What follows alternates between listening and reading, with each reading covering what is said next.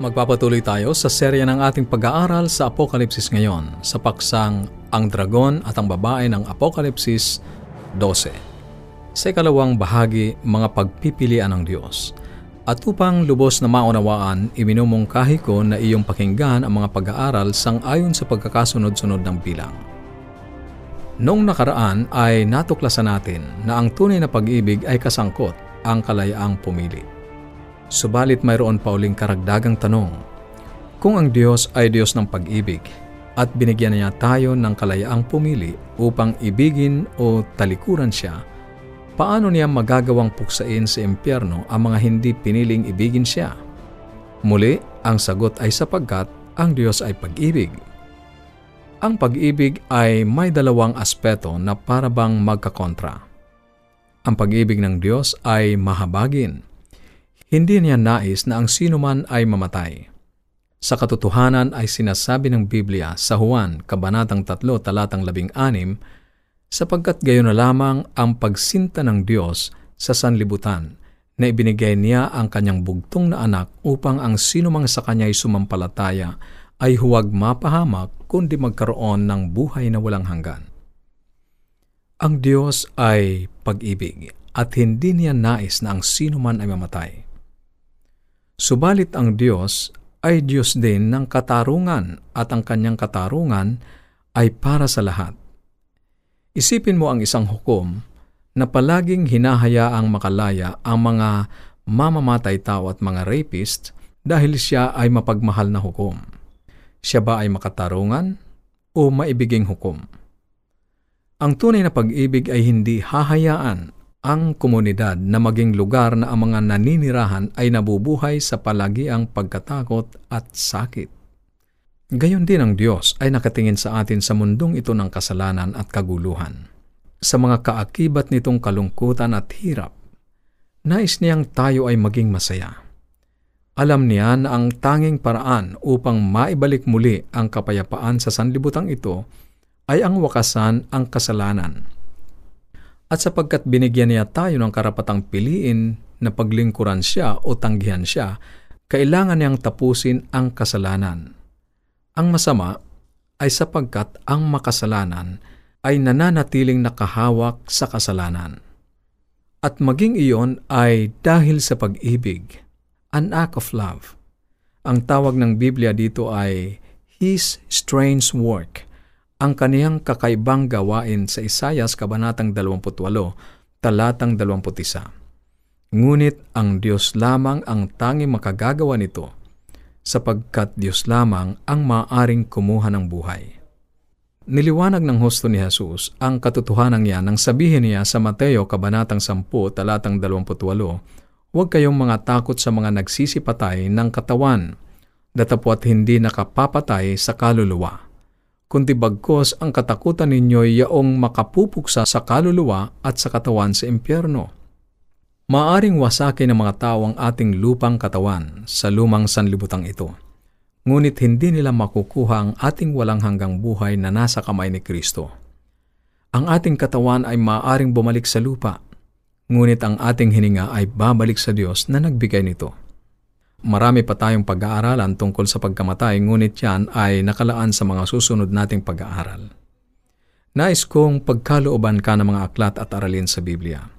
O kung ikaw ay may mga katanungan, maaari kang tumawag o mag-text sa ating mga numero sa Globe 0917-5643-777 0917-5643-777 at sa Smart 0919 0001 777 0919 0001 777 at ang ating toll-free number 1-800-132-20196 1-800-132-20196 Maaari ka rin magpadala ng mensahe sa ating Facebook page facebook.com slash awr Luzon, Philippines. Facebook.com slash awr Luzon, Philippines. O dumalaw sa ating website www.awr.org www.awr.org Isang araw, habang ako ay nasa labas ng aming tahanan at pinapanood ko ang alagang aso ng aming kapitbahay, na nilalaro ang isang bagay na parang malambot na telang kulay itim. Paulit-ulit niyang kinakagat ito, aalugin at pagkatapos ay itatapong pataas upang muling saluhin ng kanyang bibig. Habang ako ay lumalapit upang usisain kung ano yon, nakita ko na ito ay isang maliit na kuting, takot na takot at duguan. Kumuha ako ng pamalo at pinalo ko ang aso hanggang mabitiwan niya ang kuting. Papaluin ko sana ang aso hanggang sa siya ay bumagsak at uh, mamatay kung hindi niya bibitiwan ang kuting. Ang Diyos ay tinitingnan ang kanyang mga tapat na anak na sinasaktan, bugbog at duguan. Nagdurusa sila mula sa sakit at karamdaman, cancer, atake sa puso, age, iba't ibang mga kahirapan sa sanlibutan ito. Nagdurusa sila mula sa mga pagkapuot at pang-aabuso ng iba at sila ay walang awang sinasaktan. Sa huli, ang Diyos ay tatayo at sasabihing, Tama na, ako ay darating upang wakasan ang kasalanan, paghihirap at sakit.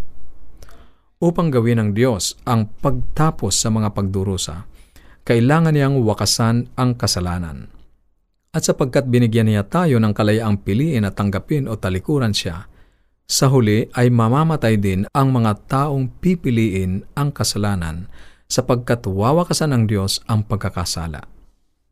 At sa pagsugpo sa problema ng kasalanan sa mundong ito, ang Diyos ay may apat na pagpipilian. Una, maaaring gawin ng Diyos na alisin o baliwalain ang kanyang kautusan – sapagkat sinasabi sa Biblia kung saan walang kautusan ay walang kasalanan, sangayon sa Roma, Kabanatang 4, talatang 15. Kaya kung aalisin ang kautusan, walang magkakasala, walang kasalanan. Subalit ang pag-ibig ng Diyos ay hindi pahihintulutang gawin niya iyon, sapagkat kung aalisin ng Diyos ang kautusan, ang buong universo ay malalagay sa kaguluhan sapagkat ang kautusan ang naglalagay ng kaayusan. Ang pag-ibig ay hinihingi ang kautusan at katuwiran. Hindi maaaring alisin ang kautusan. Sa wakas ay handa na tayong sagutin ang tanong, bakit pinahihintulutan ng Diyos na mangyari ang masasama sa mabubuting tao? Ang pangalawang maaaring gawin ng Diyos ay patayin kaagad ang mga makasalanan ang mga lumaban sa kanyang pamumuno. Noon sanang lumaban si Satanas sa Diyos doon sa langit, ay agad-agad ay maaari sanang pinatay niya siya. Pwede niyang burahin ang sinuman sa mga anghel na magiging dahilan ng kasalanan at paglaban. Maaari niyang pinatay kaagad ang ating unang magulang doon sa Eden nang sila ay magkasala at gumawa na lamang uli siya ng bagong Adan at Eva. Ang katotohanan ay yun talaga sana ang mangyayari. Subalit ang pag-ibig at biyaya ng Diyos ay hindi yon pinahintulutang gawin. Kung kaagad ay winasak ng Diyos ang rebelyon sa simula pa lamang, ang tao at mga anghel ay maglilingkod sa Diyos dahil sa pagkatakot. Sasabihin ng lahat, huwag mong sasalungatin ang Diyos kundi papatayin ka niya. Hindi nais ng Diyos ang ganoong pagsasama. Nais ng Diyos na ang tao ay ibigin siya sapagkat pinili nila, hindi sapagkat sila ay takot sa Kanya. Kaya sa Kanyang biyaya ay Kanyang pinahintulutan ang kasalanan na magpatuloy hanggang makita ng lahat ng nilalang ang kasuklam-suklam na mukha ng kasalanan at ang malupit nitong likas. Kung magkaganon sa panahon ng pagsugpo ng Diyos sa kasalanan, ang mga nilalang ay magsasabing tama ang kanyang ginawa at ito ay dahil sa pag-ibig. Una, kailangan niyang tanggalin ang maskara ni Satanas at ang kanyang filosofiya. Mangangahulugan ito na kailangang bigyan ng Diyos ng ilang panahon si Satanas na ipakita kung anong klase ang kanyang pamamahala. Kailangan niyang pahintulutan si Satanas na gawin ang mga mapaminsalang bagay na makakasakit sa inosenteng mga tao. Kung ang Diyos ay laging mamamagitan tuwing magtatangka si Satanas na saktan ang isang tao, sasabihin ni Satanas na ang Diyos ay hindi patas. Siya ay hindi makatuwiran sa pagpapatupad ng kanyang kautusan. Kung sa tuwing mananalangin ng isang mananampalataya na siya ay ingatan sa mga problema sa buhay na ito at iingatan siya ng Diyos, sasabihin ngayon ni Satanas na hindi siya binibigyan ng pagkakataong maipakita kung anong uri ang kanyang kaharian kung hindi siya malaya sa pamamalakad.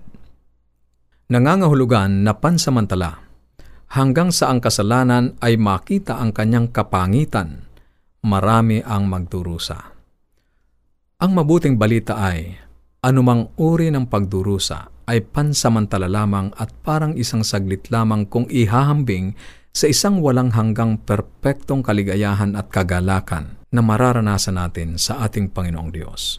Higit ang ipagkakaloob ng Diyos sa atin. Isipin mo ito. Kung ang bawat panalangin ay sasagutin ng Diyos sang ayon sa gusto nating maging sagot niya sa atin, mas magtatagal bago tuluyang maihayag ni Satanas ang kasamaan ng kasalanan at hahaba ang panahon upang ang Panginoong Hesus ay dumating.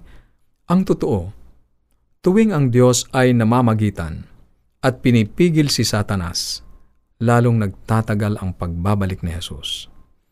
Salamat na lang sapagkat sa karunungan ng Diyos ay nagagawa niyang tugunin ang ating mga dalangin sa isang perpektong paraan at panahon na maaari pa rin gawin ni Satanas ang ilang mga bagay. Ngunit nagbibigay pa rin sa atin ang sapat na katunayan ng kanyang pag-ibig at pangangalaga upang madama natin na may katiyakan na siya ay nagbabantay sa atin. Ano ang sinasabi ng Biblia? Sa unang Korinto, Kabanatang 10, Talatang 13, hindi dumating sa inyo ang anumang tukso, kundi yaong matitiis ng tao, datapwat-tapat ang Diyos na hindi niya itutulot na kayo'y tuksuhin ng higit sa inyong makakaya, kundi kalakip din ng tukso ay gagawin naman ang paraan ng pag-ilag upang ito'y inyong matiis. May isang nagtanong sa akin, kung ibig sabihin ba nito ay hindi na natin kailangang ipagdasal na ang may sakit ay gumaling? sapagkat tatagal ang pagbabalik ni Jesus? Siyempre hindi. Ang Diyos ang magpapasya, hindi tayo. Nalalaman niya kung kailan tutugunin ang ating dalangin at kung kailan niya sasabihing maghintay pa ng konti. Kaibigan, magtiwala tayo sa Kanya. Nang malaman ni Jack na ang kanyang asawa ay may cancer, yun ay panahon na sobrang naging mahirap para sa kanila. Parang ang lahat ay gumuho. Ngunit sa huli ay namagitan ng Diyos. Pagkatapos ng isang taong gamutan, ang pagsusuri ay nagpakita na ang kanser ay nawala. Sa araw ding iyon, nagsimula silang maghanap ng pangarap nilang retirement home. Ang kanyang asawa ay gustong-gusto ang lugar na may natatanaw na bundok. At ng araw ding iyon ay nakakita sila ng isang perpektong lugar. Natatanaw ang bundok at magandang lawa sa halagang kaya nila. Sila ngayon ay nakatira doon na nag-aantay sa pagbabalik ni Jesus sa isang mas maganda at walang hanggang tahanan. O anong napakabuting Diyos ang ating pinaglilingkuran. Kaibigan, magtiwala tayo sa Kanya.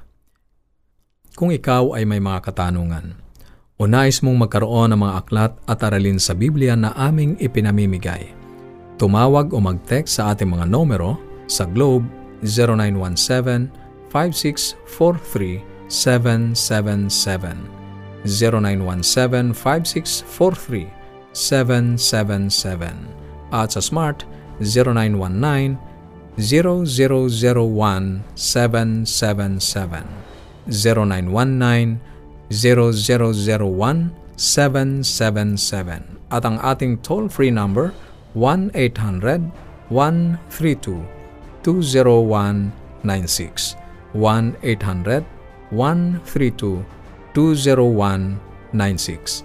Maaari ka rin magpadala ng mensahe sa ating Facebook page, facebook.com slash awr Luzon, Philippines. facebook.com slash awr Luzon, Philippines. O dumalaw sa ating website, www.awr.org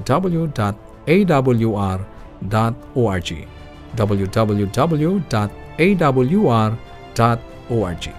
Ito ang inyong kaibigan, Ner Caranza.